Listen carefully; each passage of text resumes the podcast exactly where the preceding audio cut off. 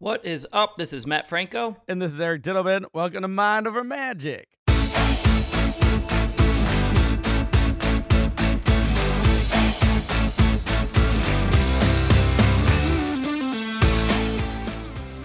Hello, hello. I am all warmed up. I've been doing morning radio for a couple hours. I was co-hosting AJ and Joanna in the morning because Joanna is on vacation. Nice. So I was doing my best impression. And by that, I mean talking in my own voice.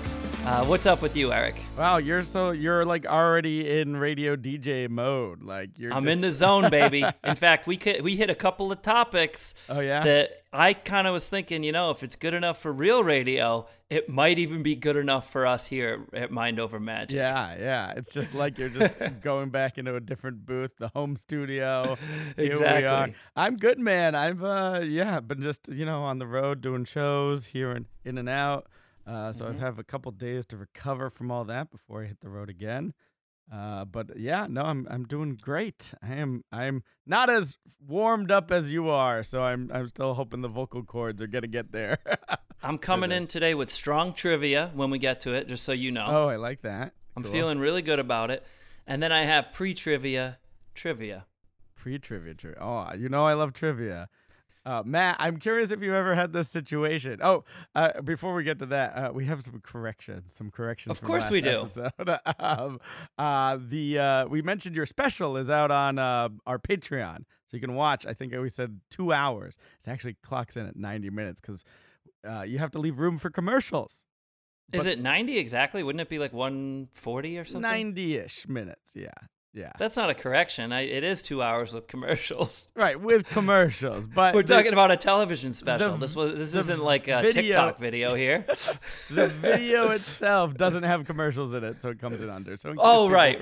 So, yeah, of course. Yeah, come on. This is for the listeners that we're not going to put them through commercials to watch this thing. Absolutely, it's the whole raw final edit. You even get like the title card at the beginning of just being like, you know, final proof, and you can. I have a version without that and like without the numbers in the corner, the TikTok number, like the time code. Yeah.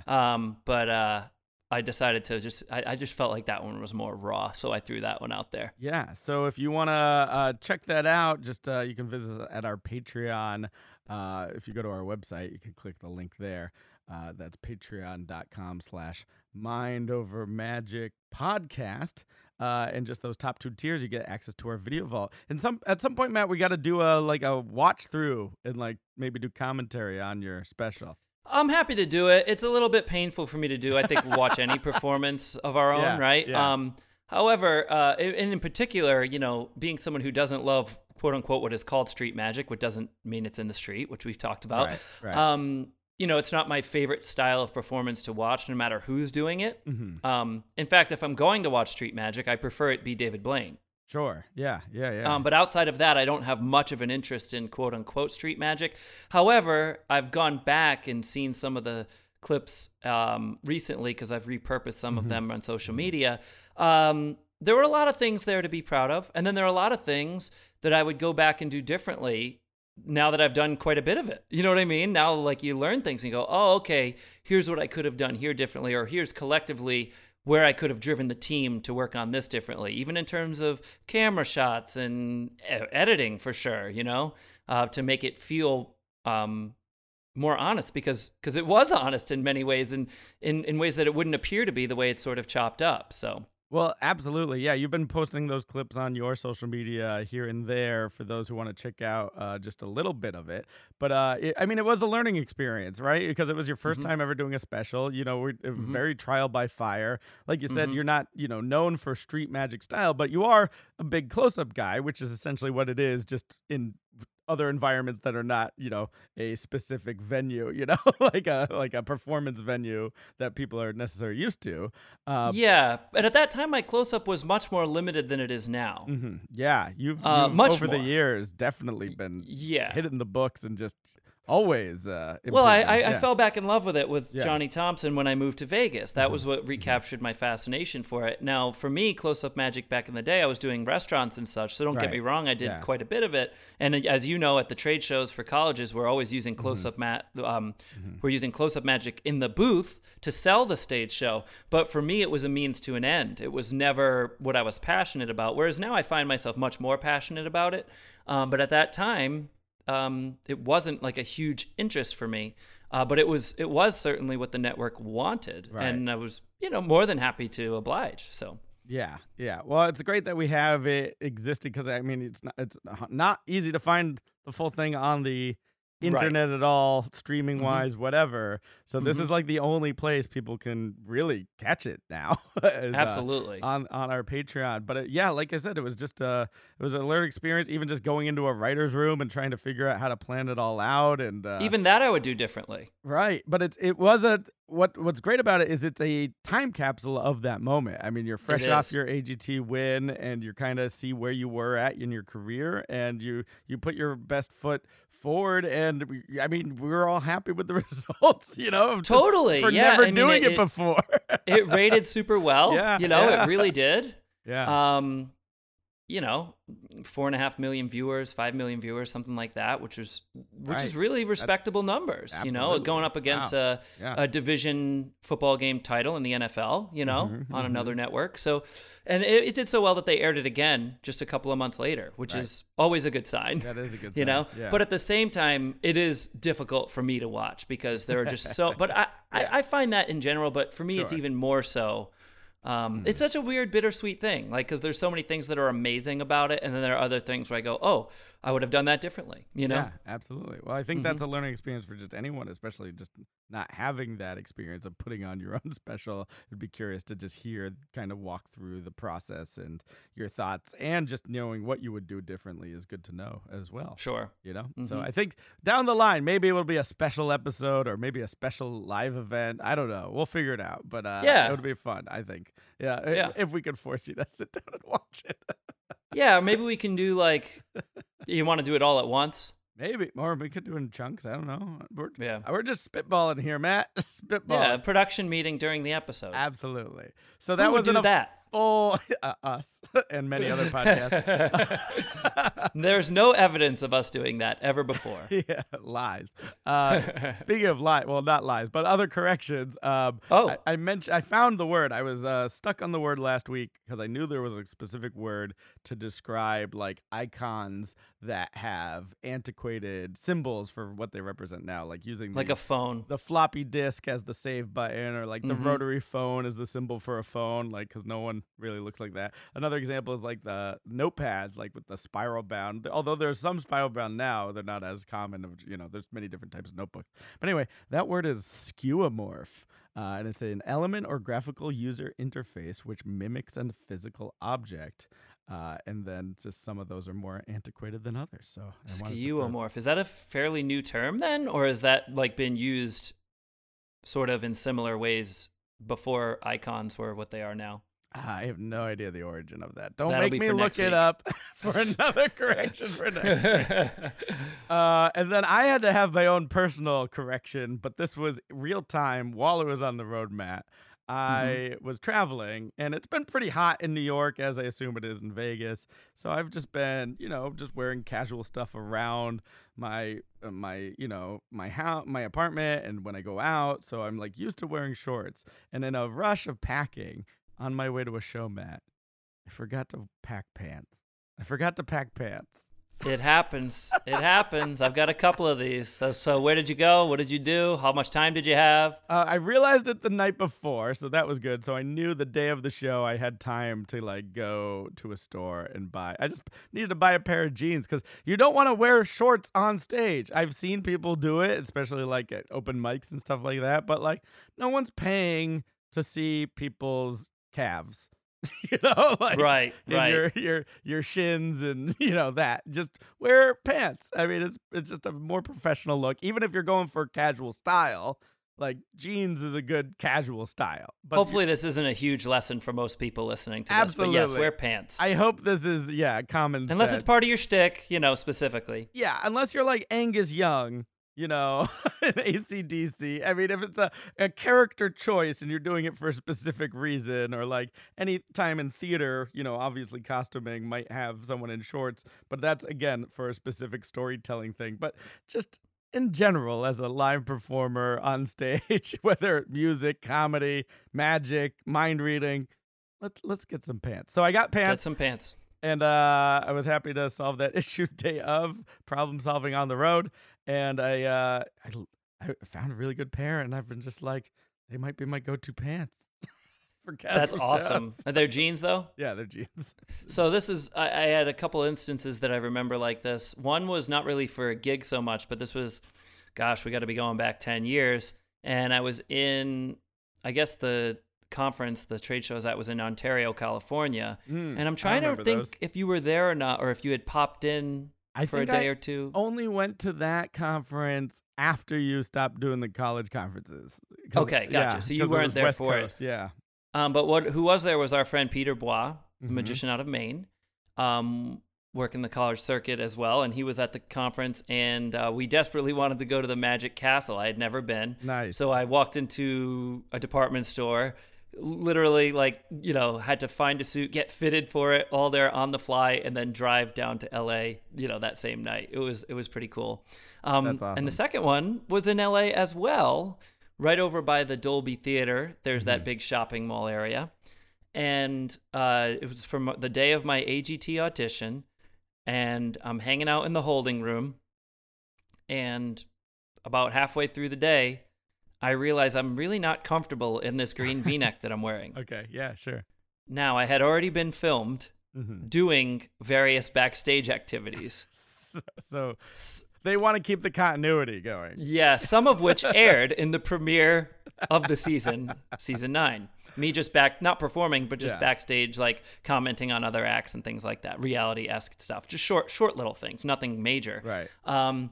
So I asked my producer, I'm really not comfortable in this shirt. You know the difference between like a V-neck, which I don't think you're a huge V-neck guy. I do occasionally, more as like undershirts for gotcha. So you don't have that poking through. This is the Wardrobe Podcast with Matt and Eric. It's important. It's important. Yeah, it's part of performing. So yeah. I like V-necks, but I never go for like a deep V, if you know what I mean. Yeah. Okay. Like I'm wearing one now, but it's totally just, you know, it's just a casual V. Yeah. Anyway, it's not the Grand Canyon of V necks. Yeah. I didn't get the sign off per se to change my shirt when I brought this up. So on some sort of short break that I got, I scurried my way over on foot from the Dolby over to the mall. Yeah. And I walked into a couple of the clothing stores, walked into Guess. Now, mind you, I have to find a similar shirt that's also a V-neck, but with a less deep V and with no logo on it. It can't say Guess, you know. Right. But luckily, that was the store. I happened to find one where the logo was by the hip and small enough where you couldn't see it. And it was a similar enough green where I pulled it off. I did come clean. I said, look, this is a different shirt. And the producer said, okay, if you're more comfortable, don't worry about it. And that is what happened there. Wow. And it's a good thing they didn't be like, all right, we got to reshoot all that B-roll footage. Yeah. But that is what gave me the confidence to succeed in the audition, was having the proper shirt. Yeah, it's interesting because, you need to really think about that, especially when you're doing TV, because, you know, certain logos, you got to get everything approved because they don't want to show logos, and they don't, certain patterns, you know, like the Moira effect and stuff like that, where it just looks bad on screen. But I remember with my Fool Us, I had a graphic tee I wanted to use, but it was just like lettering. It wasn't like a specific font. There was no graphic on it, so I didn't think it was going to be an issue. But they were like, "Yeah, you can't wear that." So I had to like scurry around last minute to find a similar blank T-shirt. So it wasn't my first choice, but I should have known at that point to have like backup wardrobe options because the shirt didn't fit as well. It wasn't as comfortable, but I was just like, "Well, it's my only option at the moment because we can't wear the shirt I want." To so I remember being so stressed about it. I can imagine you were too. I actually remember you talking about it. It but still like haunts me. I had to get the outfit approved, right? like a week and a half ahead of time or something, you know, I had to send pictures of it. And then they're like, no, send pictures of you wearing it. And I was like, oh yeah, that makes sense. Yeah. So now after the whole approval process that I, you know, you don't want to be that guy who's like causing a rift before you've even been on stage yet, because you're not happy with your own outfit. But, you know, these are the things we do here. I probably have talked about this, but there was an amazing yo-yo artist. I love yo-yo. And this kid was unbelievable. In fact, he was there for the second round, but he ended up going home because they couldn't use his audition because the background at America's Got Talent at that time, the set design was blue and the yo-yo was blue and nothing red whatsoever on camera. It just looked like a guy waving around a neon string. Both sense of the words, nothing red, and it was nothing red. But, yes. A red yo-yo, this guy probably, I wouldn't have won America's Got Talent, is what I'm telling you. Wow. Hyperbole. Those little choices along the way. It does remind me, too, and I don't know if we've told it on this podcast before, but if not, we're going to do it again, is my favorite story of someone wearing shorts and not getting into a place that needed pants. Oh my gosh. Did we talk about this? I don't know if we did. I don't remember either. It was your brother at the time we went to go to the box, which is, if you're not familiar with the box in New York, it's like this nightclub experience. It's kind of known for being a little bit debaucherous, I guess. You love it or you don't. Yeah, and it's usually like even starts like late at night. So this was very exclusive, no sign outside of it. Right. It was after one of your AGT performances, right? Or a results show. And we were with Christian Stoynev, the hand balancer, who fantastic with his dog. It's so great. And he used to work at the box, right? So yes. His idea was to like, let's go. So we went as a group, and the bouncer sees Ryan, your brother, just in shorts, is like, no way, you can't come in here. There's a dress code. Strict dress code. Absolutely not. Yeah. So Christian's like, let me see what I could do. He's like, can you at least let me in? You know, I'm here. I'm a performer. I've been here. And he goes to the costume closet in the back of the stage, and he finds, well, they're not exactly pants. I'll let you say what they are. He finds assless chaps to give to Ryan. Which he proceeded to put on and was allowed into the box. Yeah, over his shorts. One of the funniest moments. Yeah. It was like the first time like hanging out with Ryan, so just to see how he handled that. Doesn't get much better. So enough about wardrobe, Matt. Yeah, how was the radio today? I want to hear more about what was that whole experience like. Oh, it's great. I've done it before. I love working with AJ. I love working with professional radio hosts. They're just so good at what they do. It's fantastic. I just was on there maybe a week or two ago promoting the Animal Foundation thing, which goes through the 11th of September. So if you're gonna be in Vegas and want to walk into a PetSmart and spend $20 and come see my show for free instead of spending $100 or whatever it is, by all means, absolutely, you should do that. Anywho, so I love working with AJ and Joanna in particular, but professional radio hosts always sort of blow me away with how quickly they can sort of turn it on, turn it off. But we did talk about some fun topics. And one of the topics, it's sort of a lifestyle show. Talk about all things Las Vegas, all things family. Mm-hmm. Talk a lot about there being a baby boy on the way and so on. But one of the topics we hit was tattoos. Tattoos. Okay. Yeah. You don't have tattoos. No. Nope. I don't have tattoos. No. Nope. But there was a question posed to me, which I will pose to you. And there are no choices, but I can give you hints. Mm-hmm. Okay. And great. The question is. This is the pre-trivia trivia. Yeah. What is the most common animal tattoo for a woman to have? My first instinct is a butterfly. Does that count as an animal? It's more of an insect. I hate you. Did I get it right? Yes. Hit the button. So I immediately came out of the gate saying lion. Oh, interesting. Yeah. Which, like, I don't even think that's probably not even the top 5. Then he said it flies. So I didn't even get to the clues for you. This is why I'm so upset. So the next 10 minutes of this podcast is now out the window. We got to find something else to talk about. So he said it flies. So now I'm thinking like, okay, like bird of some kind. Does he care what kind of bird? Like dove versus eagle. Yeah. And he said, no, it's not a bird. It's in the insect realm. And then I said bumblebee. Yeah. And I'm pretty sure eventually he had to give me the answer butterfly, if I remember correctly what happened. Well, how did you know that? Part of being a mind reader is just being good at trivia. No.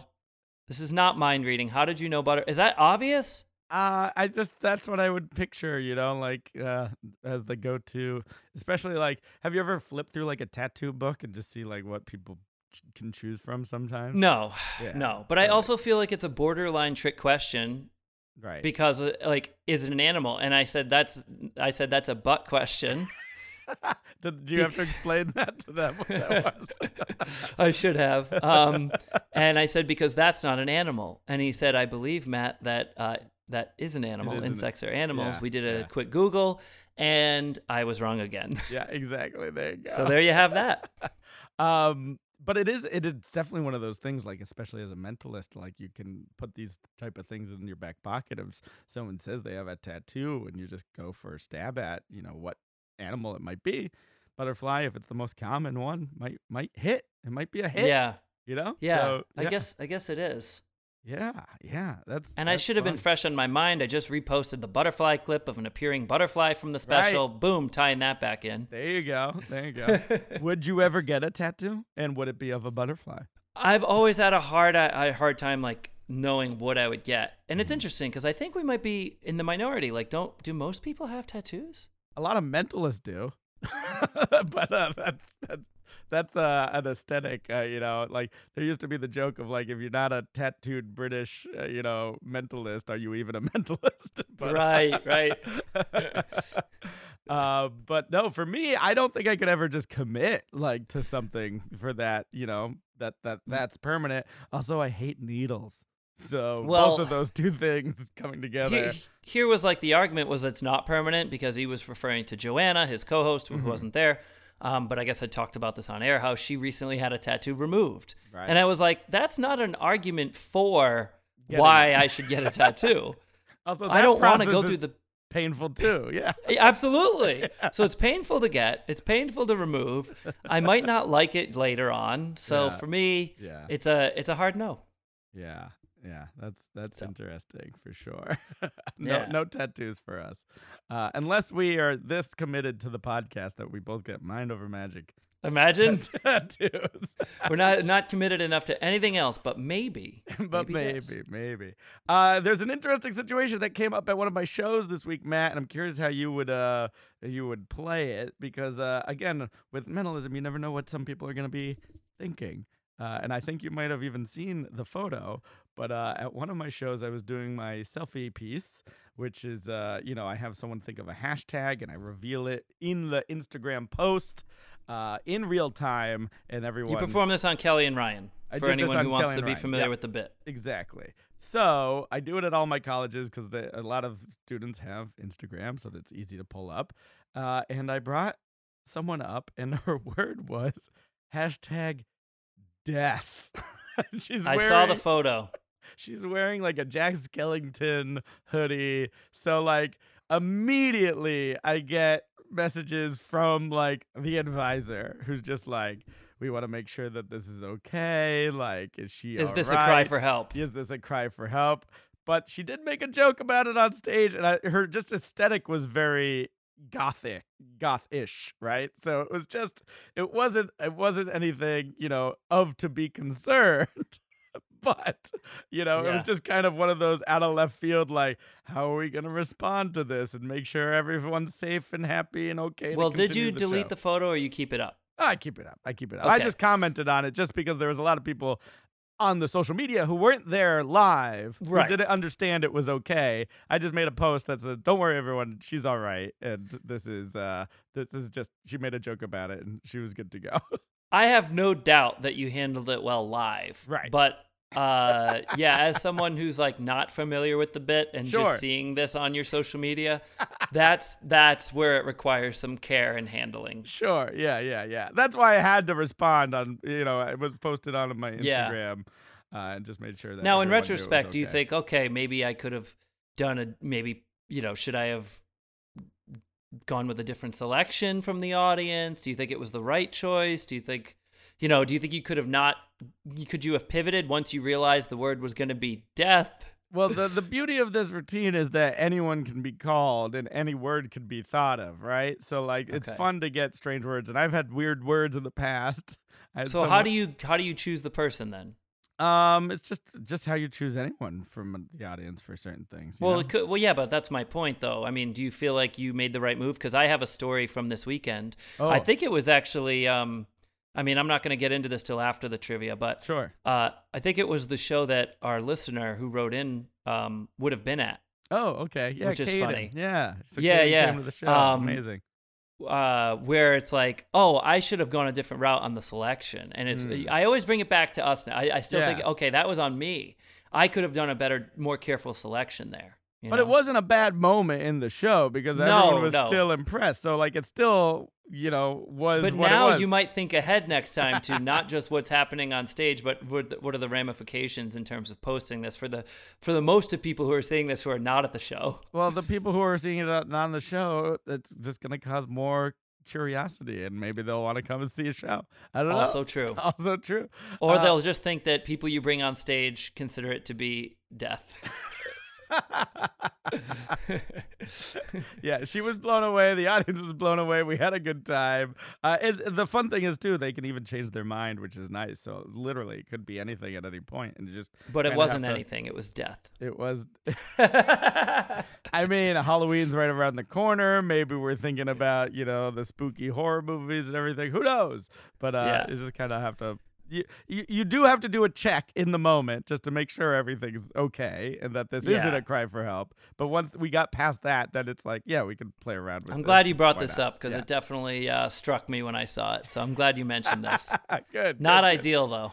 I think it was fine. Roll with the punches. Sure. Especially since you see it amongst all the other versions of that too, right? Don't worry. I've got my own not ideal coming after the trivia break anyway. So let's. That is an excellent tease, Matt. So let's jump over and let's do our trivia and riddles now. Diddle me this, diddle me that. Will Eric end up stumping Matt? Riddles! Okay, I like this one. This is a little long, but I think you'll like it once it all comes to a head. Once there was a king. The king wanted to protect his kingdom from the outside world. So he made a rule that neither any citizen of the kingdom can go to the outer world, nor anyone from outside can enter his kingdom. Okay. There was a common bridge between the kingdom and the outside world. The guard was assigned on the gates of the kingdom, which was linked to the bridge. So it's a bridge with a guard. That's all you need to know. If anyone tried to go out of the kingdom, he or she would be killed. Mm-hmm. And if anyone tried to come inside the kingdom, the guards would send them back. It takes 8 minutes to cross the bridge. The guard was allowed to take a 5-minute break. One woman was able to cross the bridge and move to the outside world from the kingdom. How did she do it? At the start of his 5-minute break, she exited the kingdom. Mm-hmm. By the time he got back from his break, she was so far in the distance from her 5-minute jog that he didn't see her. So that's how she escaped. Well, it's a bridge that we're going to say that he could see her leaving. So when he comes back after 5 minutes, she still has 3 minutes to go on the bridge. Mm-hmm. And he would chase after her if he saw anyone leave the kingdom. But an 8-minute bridge, I mean, that's a pretty long bridge. I don't think he'd be able to see, especially if there's any curvature. We're going to say he's got patrolling, telescopes or whatever he needs to do. He can track this person down. So anyone who does leave, he will track down and murder. This is a very murdery episode today. Right. Okay. She exits, but she has a mole, or the opposite of a mole. She's got someone on the outside that's going to show up to distract him when we get sent away at the same time, roughly. I like the outside of the box thinking, but we're not adding too many outside elements. We could do this with just one person. Yes, just one person. She jumps off the bridge into the water and swims the final 3 minutes. And she's actually a swimmer, so she does it in 90 seconds, which is impressive. But most castles have these like alligator-filled boats. But they don't like the taste of the scuba outfit that she's wearing.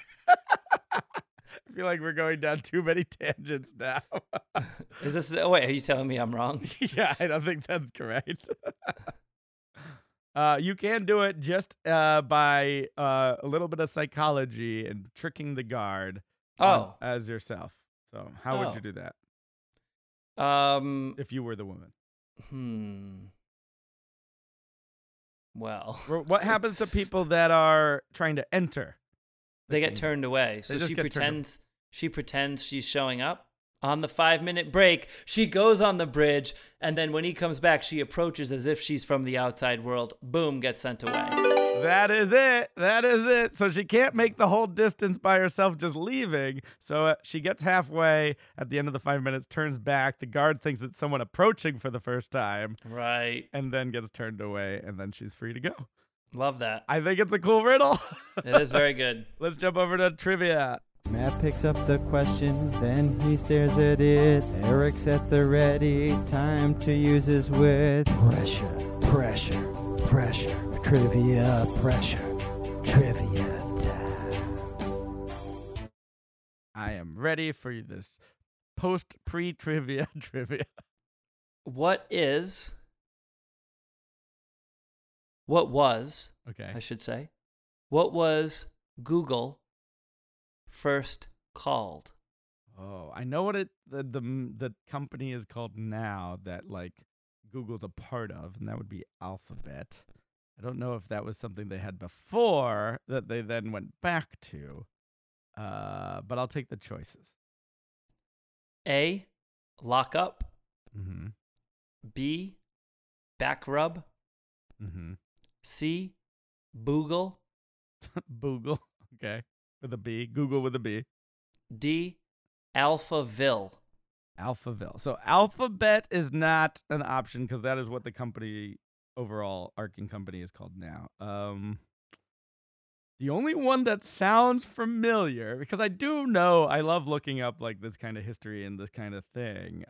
So I was hoping that one would stick out just in my passing that I've heard it before. And I believe it is back rub. Is it back rub? Got it right. Yeah.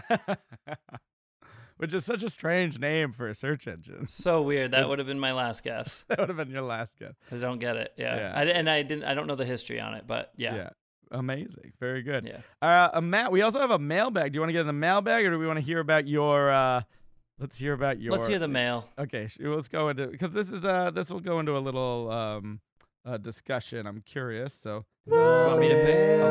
Mailbag. I've got mail. From Alex, who, again, thank you for doing our website. He said, I was actually thinking about sending over a possible topic of discussion the other day as I was preparing for my first year of teaching. So Alex is going to be teaching this year.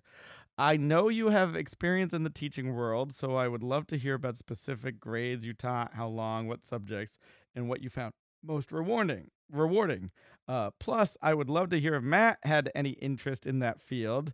And also to tie it into magic, maybe touch upon both of your perspectives and opinions on those that choose to reveal their tricks in books, videos, and tutorials. Yeah. Yeah, my story might even have to wait. This is a lot to unpack here. Do you want to? Let's get to your story first then. No. Let's No, because mine can wait. It's evergreen. Okay, good. Yeah.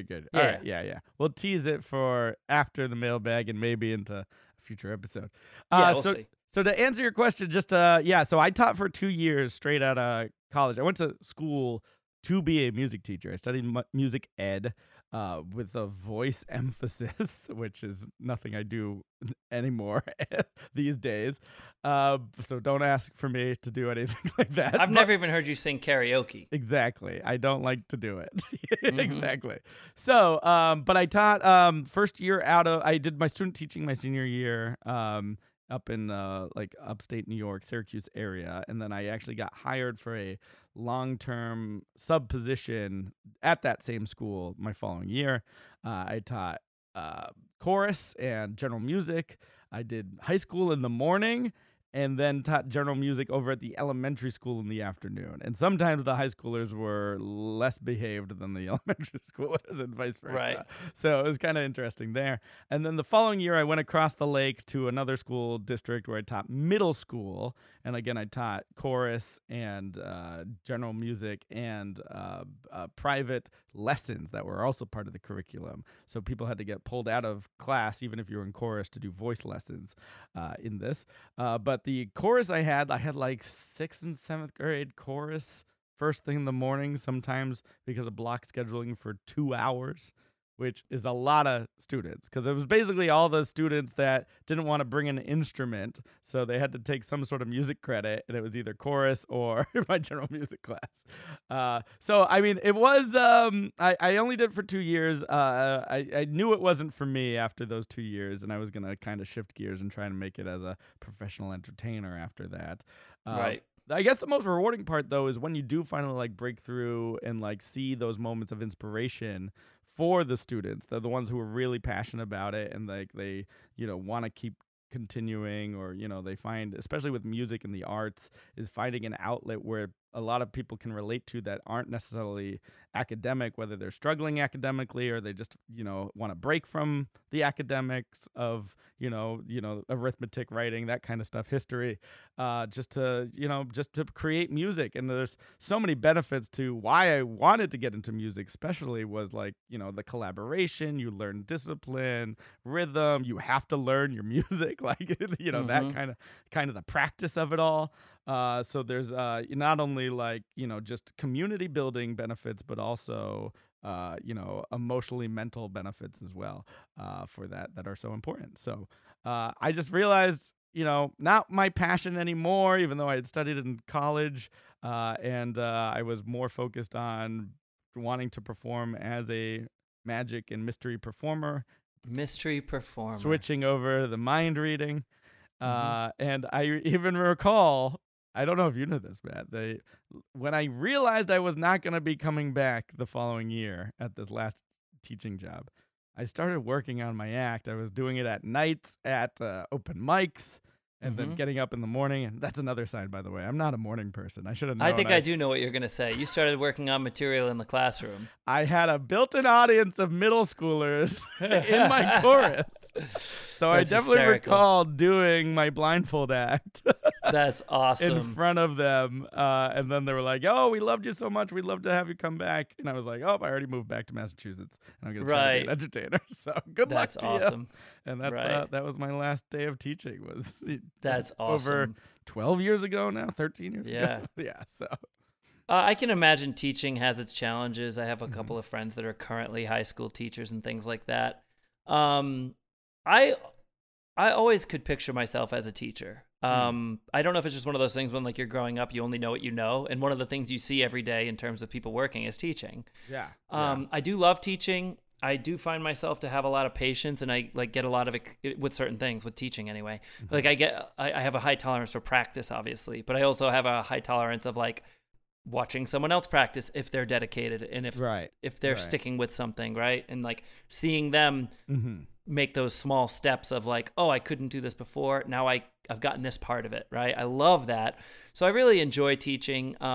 In fact, I even had the goal as I was finishing school myself and trying to be realistic about whether or not I could become a full-time performer. And this is before you and I even knew each other, shortly before. I had gone to a session in New Jersey, New York, upstate New York maybe, where Jeff McBride was doing like this 4-hour session. He had a show the night before, which I also went to, and a lecture, I think. But I went to like the smaller session where it was just me and 3 or 4 other people or something, kind of a closed 4-hour session with Jeff McBride, a magician that I idolized the most growing up, very much so. So I was kind of about to take this leap into wanting to do magic full time. So this was hopefully going to dig up some inspiration for me by going to see Jeff. I hadn't seen him in some time, and was cooking up some ideas and wanted to talk to him about it. And I always have to credit him for being so encouraging.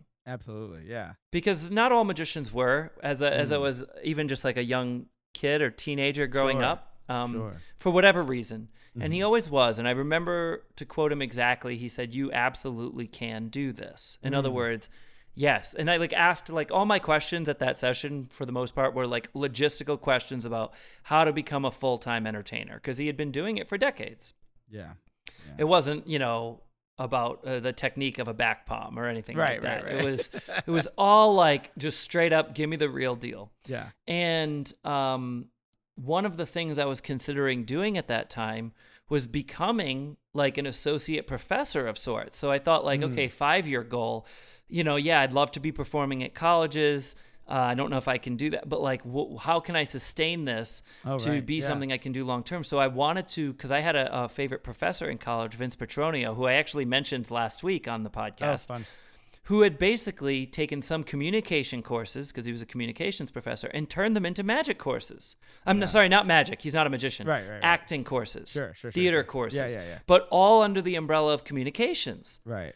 So I thought, I could certainly take the communications broad topic and have classes that are focused on magic and teach those. Mm-hmm. So I actually did consider, and Jeff talked to me about Larry Haas, who has also taken some of his philosophy courses and things and given them a magic spin. So I had now examples of people taking these passions and turning them to existing college courses. So I thought about doing that, although I had never explored those goals because performing had taken off. But I like I said, I love teaching, and I don't know that I love it, that I would chase it down now. Yeah. At this moment, for any particular reason, or even down the road, I don't know. Anything is possible. But I think I would have a real passion for it if the students were really into it. It wouldn't, I think the struggle would be walking into a classroom of middle school students and trying to get them excited about music when it's a required class. Exactly. Yeah, that is the struggle. And that's what I'm saying is you realize that there's the way you learn is different than other people learn, and you have to figure out ways to teach all different learning styles, of course, which is what they teach you when you're becoming a teacher and studying to be a teacher. But it's finding that spark and seeing how to inspire those that aren't necessarily there because they're super passionate about it from the start, and just getting them to that place. That is the tricky part, and whether I was able to do that, who knows? But it's a lot of work, and you have to remember that even on the bad days, you got to keep going in and doing it and trying to inspire the use. But yeah, it's always easier to kind of teach those who are passionate, who are always wanting to learn more, because those are the ones that kind of fuel that energy throughout, and inspire you to become a teacher. It's also interesting because you were mentioning, wanting to maybe become a associate professor as almost a backup plan while you were working on towards getting through the up to a performing level, right? Mm-hmm, But I've always found that if you have that backup plan, you're going to tend to use it. So what I think the biggest shift in my career path was when I quit and said, I'm not going to be a teacher anymore. And then I got rid of the safety net and had to figure it out. And then I, because that was the only option, it had to work. And then it did, so sometimes it's hard to do. It's hard to take that leap and not fall back. And there's plenty of people who, are hobbyists and also don't want to necessarily become professional performers that make a great career as teachers and are well-renowned in the magic field, as they have a day job, quote day job, but they're also amazing magicians. So it's not everyone's goal to want to just drop the safety net per se, but it does help if that is your goal, if you want to just become a full time, but it's also risky. So you gotta find what works best for you. Yeah, and what's going on in your life. It depends. Yeah. And if you can't picture yourself doing anything else, then maybe that's the thing you should be doing. Right. Right. So. And the last part of this question, it's almost like Alex read my mind. I was gonna one more thing that what you just said reminded me of is also just I learned also you'll never not use the things from your past. In showbiz you use everything, right? So all your influence that comes from in or outside of your art form. Yeah, so you were pulling things from this idea of wanting to be a associate professor. That's going to come back at some point whether you use skills from that or not already. I remember even when I was on AGT, my student teacher, while I was a senior in college, he's like, everyone, make sure that no one sees their student teaching videos because they're embarrassing, you're learning, it's awkward. He goes to me, you put yours on national television in my final round when they finally dug into my backstory, and there's me conducting on a little B-roll. So good. It's just you're gonna use everything in showbiz. It's all gonna come back at some point. It can if you choose to let it. Absolutely, it can help. And the skills I learned, I apply in my performances, and even I reference in my show. I was like, I used to be a music teacher. If you couldn't tell just by looking at me, right. Get a good gag out of it. So it's like it's all was worth it to get to where I am. So I don't have any regrets about it. But yeah. The last part of this, like I said, it's like Alex read my mind because this has been something I've been thinking about a lot. And same, yeah. This is going to be the type of thing that we're going to have to talk about and put a pin in because there's just so not enough time here because I think we might have different opinions on this. Okay. Maybe yes and no. I mean, I think I have a shades of, well, let's hear yours and then I'll. Yeah. I and I don't know if I can articulate it. So this is about teaching magic on the internet. Yeah. Well, right. He's actually saying books, videos, and tutorials. Oh, so, too, I guess that covers all the full gamut, or the only thing it doesn't include, I guess, is in-person tutelage, so right? What are your perspectives and opinions on those that choose to reveal their tricks in books, videos, tutorials? Well, I'm certainly okay with it, number one, which I think you are too. Right. But I just think we need to stop making magic about the secret. I think we have to stop talking about it like it's so important. Like I think we have to stop making it so sexy and alluring that it matters because. And in some cases it does, but not in all cases. And all the lay public knows right now is they believe that magicians live and die by whether or not a trick fools people. And I think this was sort of re-sparked when I posted Yuho Jin's performance and me watching it in reaction video, so to speak. And it just was so disturbing seeing people think that this is a quote unquote bad because they think they know how it's done. It's like, this is beautiful. Absolutely. Yeah. But I saw something, and the reason this ties to you, and this is where I you were featured in the MUM magazine, and someone had wrote on Facebook or something like, oh, how can I get it? And I think you went out of your way to say something of oh, this is a magazine. It's like a trade magazine that includes secrets, so you can't have it. And that's not the words you used. Right. But that whole narrative, I really feel strongly against. Well, I think it's okay to say, look, it's tough to get your hands on this thing because it's a trade magazine. It's not widespread publicly. But the fact that it mentioned about, oh, this has secrets in it, I think we got to move on from that. Well, it's not necessarily magic secrets, it's trade secrets, right? Too. So I just think we have to move on. So from if you're not interested in the trade, you're not going to be able to get the trade secrets. You're not going to go, if you're not interested in marketing, you're not going to get the marketing secrets. Yeah, right? But marketing doesn't have the taboos that we have. Right, but that was, I'm just defending what my comments were, and it was like, but I think we got to get away from it. I don't know if we ever will. Maybe at some point I'll develop a small community of people, like-minded community that fights that battle. But I just think we have to move away from it. You'll get asked by interviewers and things like, oh, do you what would happen to your career if someone exposed all your tricks? I think every magician in the world asked that question pretty much. And like I said, there are forms of magic that do live and die by the method being deceptive, but not all magic. And I perform magic, some like that, where like, yeah, it does need to be deceptive, but I just want it to be clear that it's not all needs to be that way. And I think every time an interviewer asks a magician that question, I think they should literally roll their eyes and go, what do you mean? Why? That wouldn't ruin anything. Well, that's what I think the answer should be. I think that's where we align on if the secret is the only thing that you're bringing to the table as a magician, then you're not bringing what you can as a performer, right? So it's like if it's just coveted that all I know are secrets, and I'm just showing you something I know that you don't, then that's not entertaining, that's not alluring, it's not the point of what we're doing. It's to express... Well, it is alluring, right? If you have the secret and they don't, it can be alluring, so I get that, but people need to know there's more than that. But it's more than that, is what I'm saying. It's not just... Yeah, it's a trap just to be like, oh, I'm going to get the thing that you have that I don't.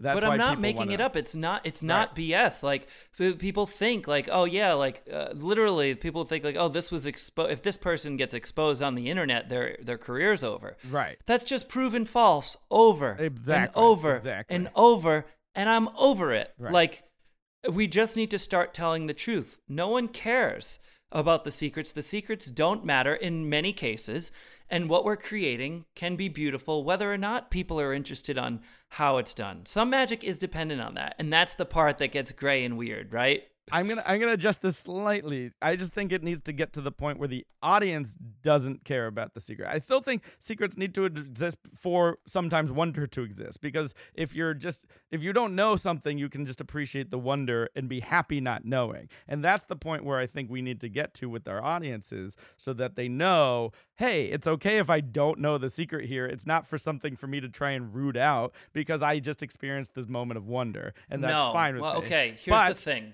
But I also see your point of like knowing a little bit about secrets and everything also adds to greater appreciation of magic, which is true, I think.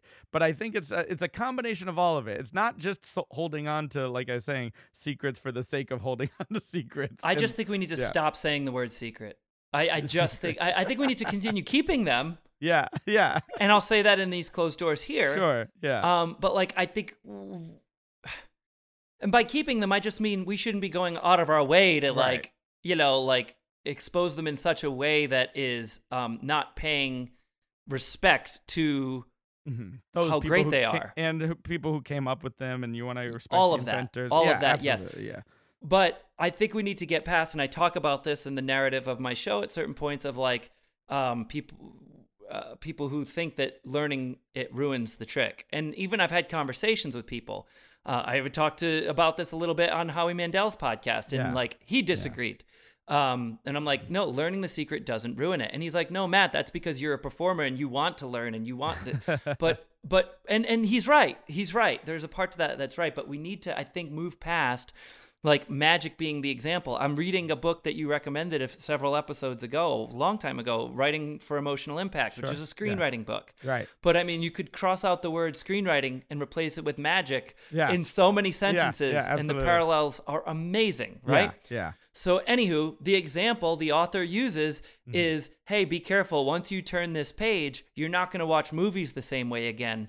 Think about how much your life would be ruined if you learned the secret to a magic trick. And that is not true. Now, there are some cases where it is the spoiler. Sure. It would feel totally like learning the secret to the trick would feel like the spoiler to a movie. But for the most part, no. Well, it's depending on surprise. If you're going to ruin a surprise or something, like if you're going in knowing something that's going to happen. Well, that's the thing. But you can ruin the trick just as much without revealing the secret by telling someone the outcome. Yeah, exactly. You've already ruined the surprise, so like that ruins it equally. That's true. And there's a whole nother debate that we'll put a pin into on those playing, you know, especially with mentalism, playing it more real, the shut-eye kind of way, and the ethics behind that versus, you know, people who are a little bit more forefront of what, you know, mentalism is. I mean, we're all buying things from the same magic shops, you know, at times too. Right. But I mean, I think I understand your point on this. I think there's also, you know, that kind of idea that secrets are the one thing that separate our art form from other art forms, right? Is having I agree something with that. That's held in order to create this moment of wonder that happens in the audience's mind. I used to feel this way very strongly. I think this might be the most passionate I've ever sounded on an episode of okay. Mind Over Magic. But then I read Magic Rainbow by Tamariz, and it talks a lot about, you know, the capital M mystery and how the one thing that does separate it is not necessarily the word secret, but like mystery. That's the one thing we can provide that other forms of theater literally cannot do. Right. So like, yes, there is, but that's not the only thing we can lean into. Yes, we can lean into that, but I've now come back to where I used to be on it, that like, we got to stop putting it up on this pedestal that like that ruins something. Like I want to make sure what we're doing is interesting regardless. Absolutely, yeah. And that's adding all the other extra elements, having something to say in your performance, moving people with emotion. And those are the things that I always strive for and look for in performers, is how are they connecting? Because that's the whole point of being up on stage, is to make some sort of connection with you and the audience, right? Yeah, and look, you're never going to experience the same movie twice the same way. So like you watch the movie, you experienced it one way, then you go and watch an interview or read one with the showrunner, and they say, oh yeah, actually at the end of the movie, what we meant by that was this. Yeah. Okay, I still can appreciate it. I interpreted it differently, or now I know something I didn't know before. I thought it was open-ended. Now I know, oh, this is what they did. Right. And I don't think it takes anything away. I think it just gives a different appreciation. So if you were deeply fooled by a routine, and then you went back to the show 5 more times because you loved it so much, or 1 more time, whatever, and then started going like, oh, I just realized this that I didn't realize before. Right. For me, that's uncovering a layer of like human something, psychology, where you go, oh, but why didn't I know that the first time? Exactly. Right? That's the thing that I think we agree most on, is like, even if you are like find out something, then you can then go back and appreciate why it was structured that way, why that worked on people, which is one of the whole reasons I was more fascinated in mentalism, was want to know why magic works on people, and like kind of like that psychological element is really fascinating to me. But to me, it's all narrative. So if you tell people, once you learn part of how this works, it's ruined, which is what we've been telling people for decades. Yep. It's assumed, because that's, again, like you're saying, reporters, your interviewers automatically go there because they're like, oh, we know one thing about magicians. They hold secrets, you know? And if you learn their secret, I mean, it's like, you know, in all the media, the prestige, they're all fighting to ruin each other's tricks and learn each other's secrets, you know? It's built in, So it's an uphill battle, but if you tell people, which we have been, magicians as a whole, and when you say the word secret, it just enforces it. I believe if you tell them that it's ruined when you learn it, then guess what? It is ruined. If you tell them, by the way, it's more interesting if you take one more half step to try to understand why that worked, why it worked for you the first time. Now we're into something. Now we're learning magic appreciation, which isn't taught in school, whereas music appreciation, as we know, I was going to tie it back to even just the teaching. Like it's those more interested, the people who will appreciate are those who are going to be passionate and then see the psychological elements and appreciate it because they are interested in magic. But I think there's going to be people who are just want to see it from the surface level, and that's why they think learning a secret ruins it, because they don't want to dive into the elements that make it cool of why it works. So it's like teaching the passionate students when you're a teacher, but you also have to what you're saying is you have to spark that passion in those who aren't necessarily getting there all the way. We have to shed that, though, because in music, just because I'm not interested in music theory doesn't mean hearing a little bit of music theory ruins it. Right. At all. Yeah. At all. I you know, if someone's half listening to a music theory lesson, they're not going to follow it. Same thing in magic. Sure. Yeah. I agree. So like I just think we need to get past the stereotype of like, learning the secret ruins it. No, it doesn't, you know, that it gives you a different perspective. And to me, knowledge is power. That went down a whole different branch than I expected this to, but I liked the chat, and I mean, there's lots more to discuss on it. I was also just going to say like, hey, It's in terms of people revealing their tricks in books, videos, tutorials.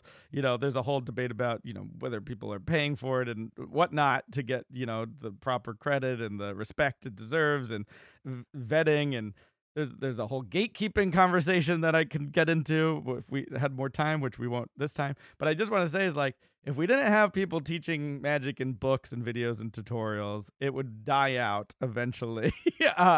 to spread the knowledge from magician to magician and those seeking it out. I'm glad they exist. It's a fine thing. It's all about the extras, about, you know, who thinks who's deserving and whatnot, and who has access to it, and that's a whole nother conversation. Well, that's why this is all nonsense. It all comes down to taste. Yeah. If it's done in a way in good taste, then the exposure is most likely okay. And I think we've all been agreeing with that for decades too, because there have been lots of magic exposed in tasteful ways in educational documentaries and shows and magic documentaries and in performances, and like, if it's done in good taste, I think it's wonderful. And if it's done in poor taste would be for the sake of trivializing it, for the sake of making it feel like nothing. That's not cool. For when all you have is the secret and you're just exposing the secret for the secret's sake, you know, like that's... There's really nothing a whole lot of interesting about it. And that's why those videos remain 10-second videos on TikTok that are a flash in the pan. Right. And there's also proof. I mean, when did YouTube come out? Many years ago. So let's assume magic videos started day one, which they didn't, but close. Yeah, and close. Magic exposure videos.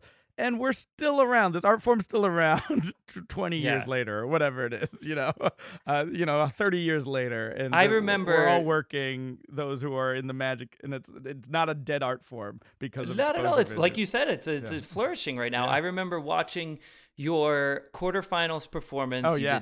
I call the act Deal or No Deal. Yeah, that's what it was. Yeah. It's a bank night type routine with briefcases, and it's one of my favorite pieces that's ever been on the show.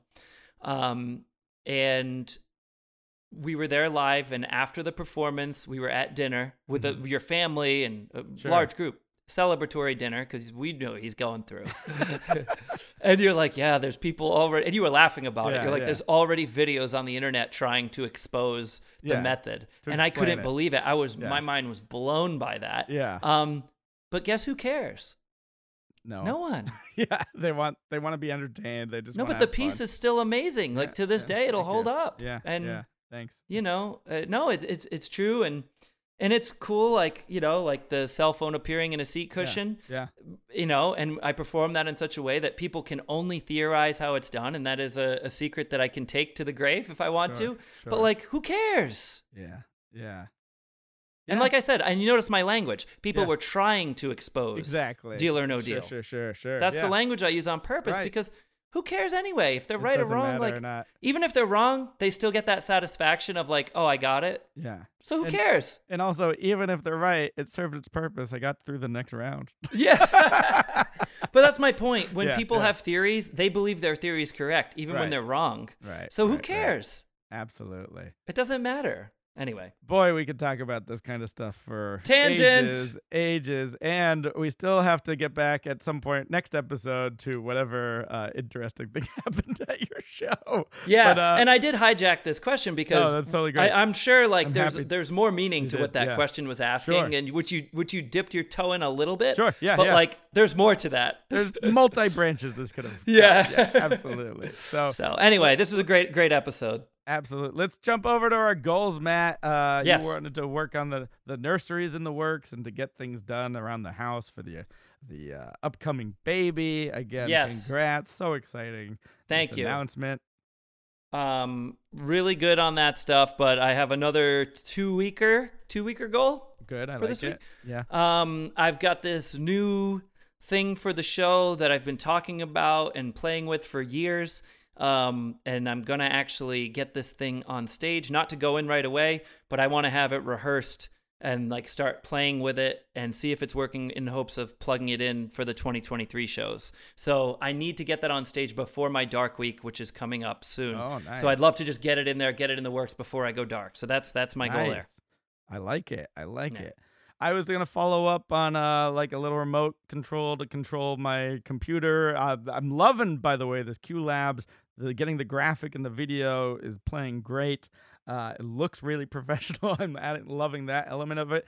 They just came out with QLab 5, Matt, so I have to learn the updates now. There you go. So, and then I'm working on, I actually purchased this remote that'll help me control QLabs on my computer. It's back-ordered, so I'm just waiting for that to come in. But I did purchase it. So so my goal is to learn the new QLabs. Also, I've been chipping away at just certain little projects here and there, so I'm going to continue to do that. It's not as regimented as I want it to be yet, but hopefully once I get a little bit more control, a grasp on it, we'll get to that regimented sitting down to work on things rather than here and there. So awesome. And chipping away. So excellent.